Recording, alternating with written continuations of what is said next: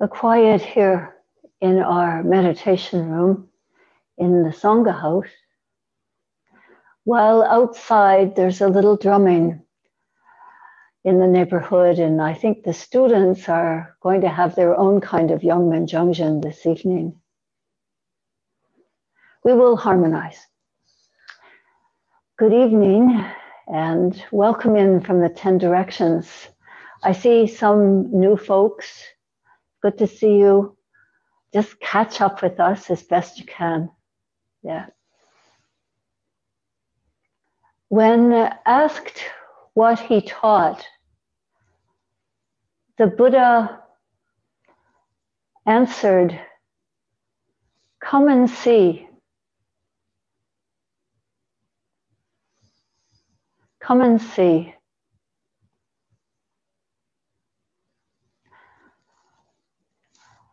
Another 12th century master, when asked, What's Buddhism?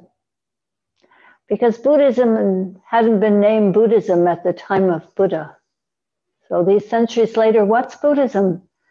And he answered, Buddhism is the study of the self. And the study of the self is to forget the self and be awakened by the myriad things. Everything. On the front porch of the temple building, our first temple building here in Ann Arbor, Sunim gave us a fish and a bell, in a bell, to hang. And so it's there. It's been there really for maybe 35 years.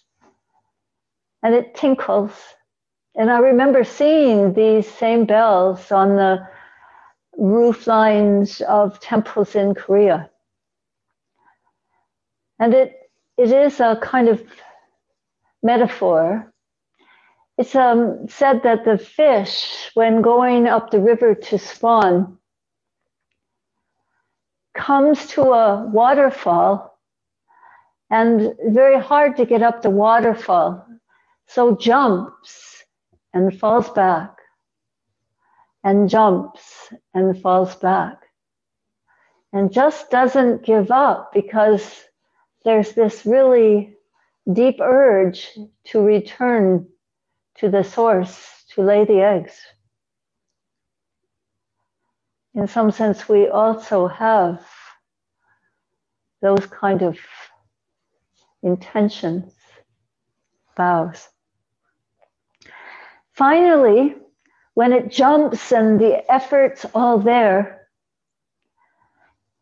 it turns into a dragon and swims at the top of the falls in a beautiful way.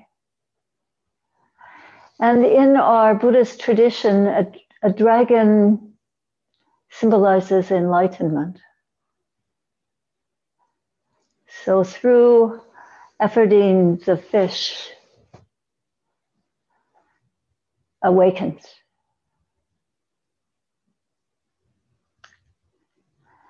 And as we cultivate what we say,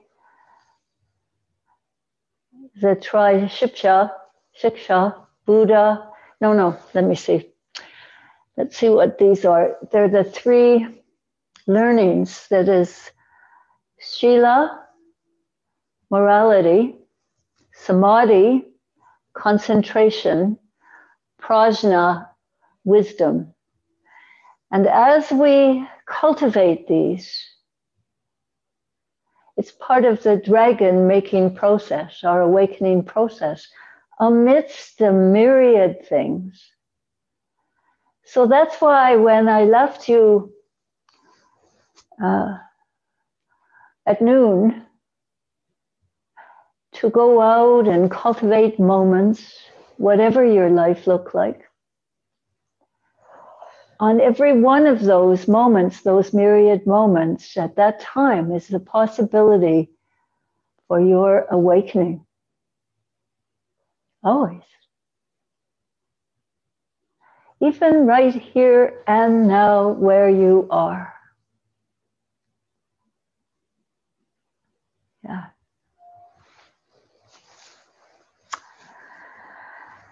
This afternoon for me found me in the garden for part of the time, crawling around. And I, it's kind of exciting because this is a time of year when new things are coming all of the time. And they're like old friends coming back. And at least for me, maybe you're not in love with plants the way I am. And so as I go around, I greet various things because I kind of know when they're going to be blooming and when I'll see signs of them. And it reminded me, I don't know if you knew this about um, Henry Thoreau. And apparently he walked the wooded thickets of his home landscape in Concord, Massachusetts, musing that it was impossible in one's lifetime to know and cover a range of about 20 square miles. Step by step, timeless hours of mindfulness are dedicated, dedicated to knowing inside out the life and character of those 20 square miles. How about just our backyard? But I was just really touched when I read about him doing this. It's such a, a, a meaningful practice of a kind of being awakened by the myriad things. Come and see, big time. Our life is kind of like that. And as I talk about gardening, I've been reading a kind of Dharma and gardening book, and it's called Gardening at the Dragon's Gate, which reminds me of the fish turning into dragon story. There's a gate there. And the, so I'm doing gardening at the Dragon's Gate. Each of you has your own version of that. And it's by Wendy Johnson. She's a California girl. I like to uh, read just a paragraph about the gardener so that you can kind of think of it in terms of your own life, your own Dharma life. How does a gardener go about learning the raw truth of place? Every spot has a voice, a particular taste, a breath of wind unique to itself, a shadow, a presence. The best gardeners I know slow way down in order to receive the tidings of the land they are bound to work.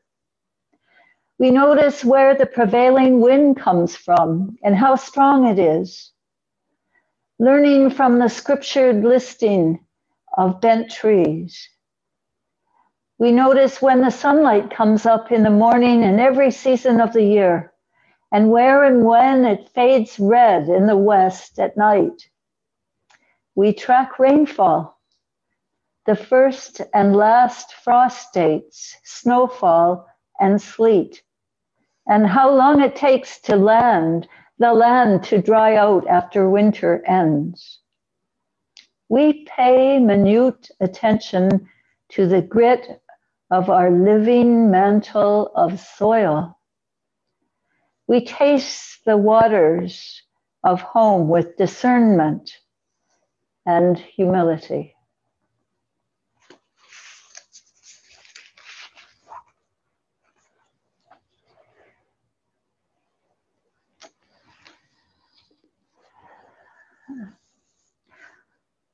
I bet each of us could write something like that about something we know well. And coming together in Yongmaeng Jeongjin is about learning that about our mind and our body and our environment. It's really important these days. I like to share with you another Wonhyo story.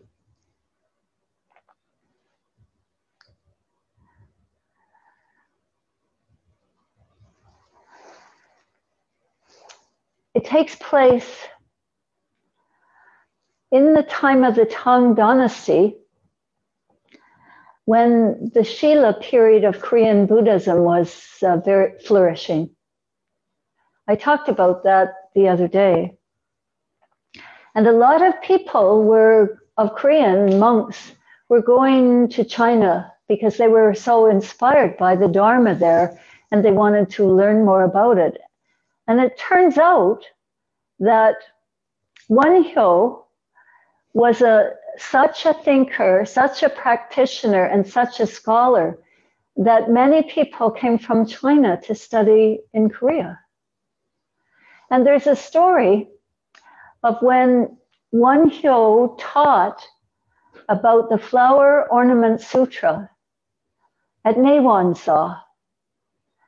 This is a monastery that, a really ancient monastery that was rebuilt because it had been burned by the Japanese during one of their invasions. And it's now a nuns' temple where nuns do three year retreats. And it's one that we visited. It's in a mountainous area, very beautiful. And it was amazing to me to think that a thousand monks from Tang, China came to this monastery to work with the um, Avatamsaka Sutra, the Flower Ornament Sutra, uh, with Wonhyo. And apparently they all awakened. And that's a pretty kind of special, a thousand people. Wow. And so Sunim speculated about why could that happen, that a thousand monks at this Naewonsa could all get enlightened. And as we looked around, he said, this is such a beautiful place. This is such a beautiful mountain. Just the suchness of the mountain was so inspiring. That must have helped. And also, Wonhyo was a wonderful teacher, so that must have helped. And so we speculated on all the things that could possibly help so many people to get awakened. While we were visiting Naewonsa, Sunim took me around the mountain. He took all of us. And then there was a little, it was quite rocky, and there was a little ledge. And he said, Haju, just be carefully walking along that ledge, and you'll see a place where Wonhyo used to sit. It will be on your left. Course, on my right, I would drop off this ledge about 100 feet down. So I was afraid to go, but the others all went and came back, so I thought I better go. It's good to get inspired to do good things by other people. So I inched my way along, and then as I looked on my left, there was this kind of curved seat in the rock. So I sat down and got myself into meditation position, and it kind of fit. And the view from the mountain out on other mountains and into the valleys, and seeing the mountain upon mountains upon mountains, this is very inspiring. And it was very kind of, it made me want to just begin meditation practice. So I thought after I got back from that, it was wonderful to have been sitting, sitting in the same place that Wonhyo had sat. Um, that probably the other monks from China had places on the mountain where they went to sit too. It's always good to sit outdoors in nature when we can. It inspires our practice, inspires our feeling of interconnection. Anyway, that's the story of Naewonsa. And we have a kind of Naewonsa going on now. I'm not sure how many of there of us that there are, but each thing that each of us do counts. That we turn up for each moment, and then together a little meditation and a little Dharma talk. Before I finish this talk today, I'd like to um, just give you some idea of the scripture inspiration that those Chinese monks had. You actually know quite a lot of it. Okay, because from the Flower Ornament Sutra come our four great vows. All beings, one body, those ones. I vow to liberate blind passions, one root I vow to terminate. We're going to put our hands together as we listen to these. Dharma gates, one mind I vow to penetrate. The great way of Buddha I vow to realize. A beautiful language so came the four great vows, the four great admonitions. What are the four great admonitions? Would you shout them out, please, for us, Mom? Yeah. Ready? Yeah. Yes, ready. All right. Great. It's a matter of birth and death.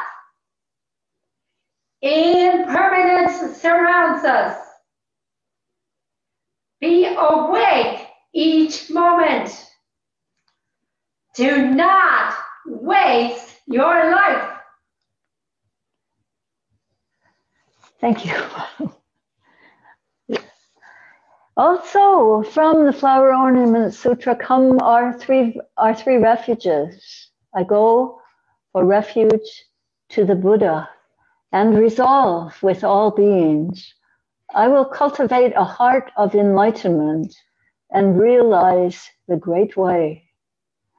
I go for refuge to the Dharma and resolve with all beings that I will penetrate the teachings and uncover oceans of wisdom. I go for refuge to the Sangha and resolve with all beings. I will seek peace and happiness for the many and transform this world into Buddha lands unimpeded. Also, these are all these very um,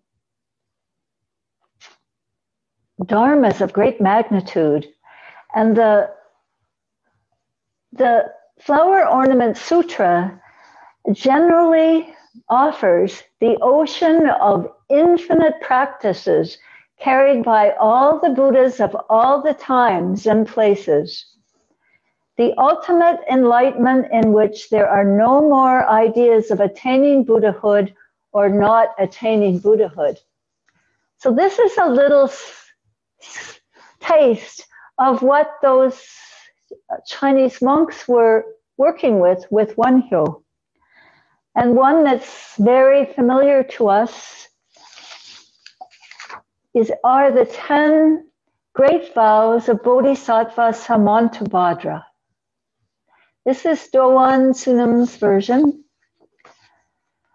All of this richness, I'd like you to take some part of it because I'm really giving you a lot to work with it with your practice. 10 great vows of Bodhisattva Samantabhadra. One, always honor and respect all the Buddhas and never grow tired of it. Two, always praise the Tathagatas, the unconditioned, and never grow tired of it. Three, always cultivate a spirit of generosity and practice, giving and offering to all, and never grow tired of it. Always repent all your defilements and never grow tired of it.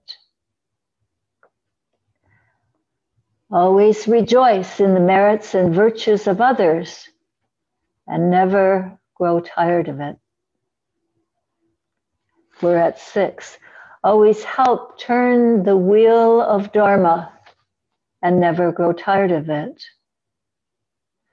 Number seven, always discover Buddhas in your neighborhood and support them and never grow tired of it. Always study and learn wisdom from all the Buddhas and never grow tired of it. Nine, always harmonize with all beings and honor the future Buddhas in them and never grow tired of it. 10. Always share and dedicate all your merits to others and never grow tired of it.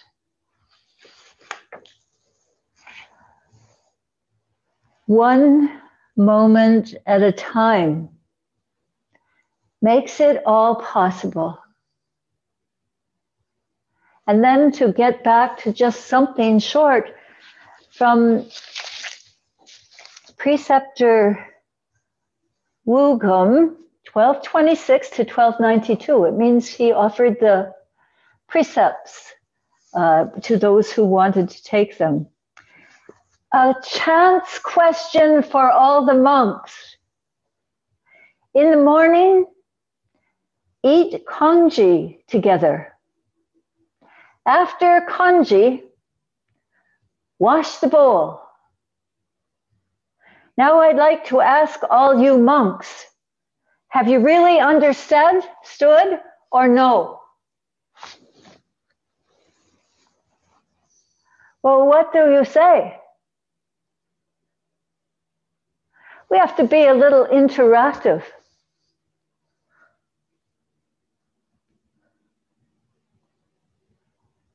Okay. Invite them to unmute. Hmm? Invite them to unmute. Oh, so I oh I invite mom says to invite you to unmute and answer.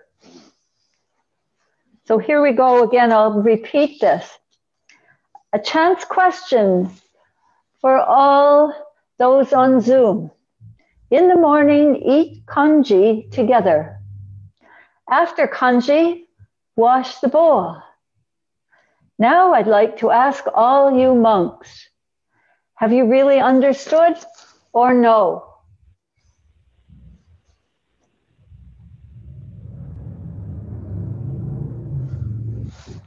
It's hard to get a little interactive, it seems. all right. Well, let's finish then this time together. I encourage you to take it one moment at a time. And when you've got one moment, then see what the next moment is to devote yourself to. We'll see you hopefully again tomorrow at noon for more meditation and hopefully a little bit of encouragement for your practice. Sambul Hashipsho. That's a word that means please awaken for yourself and all beings. Sambul Hashipsho. Bye.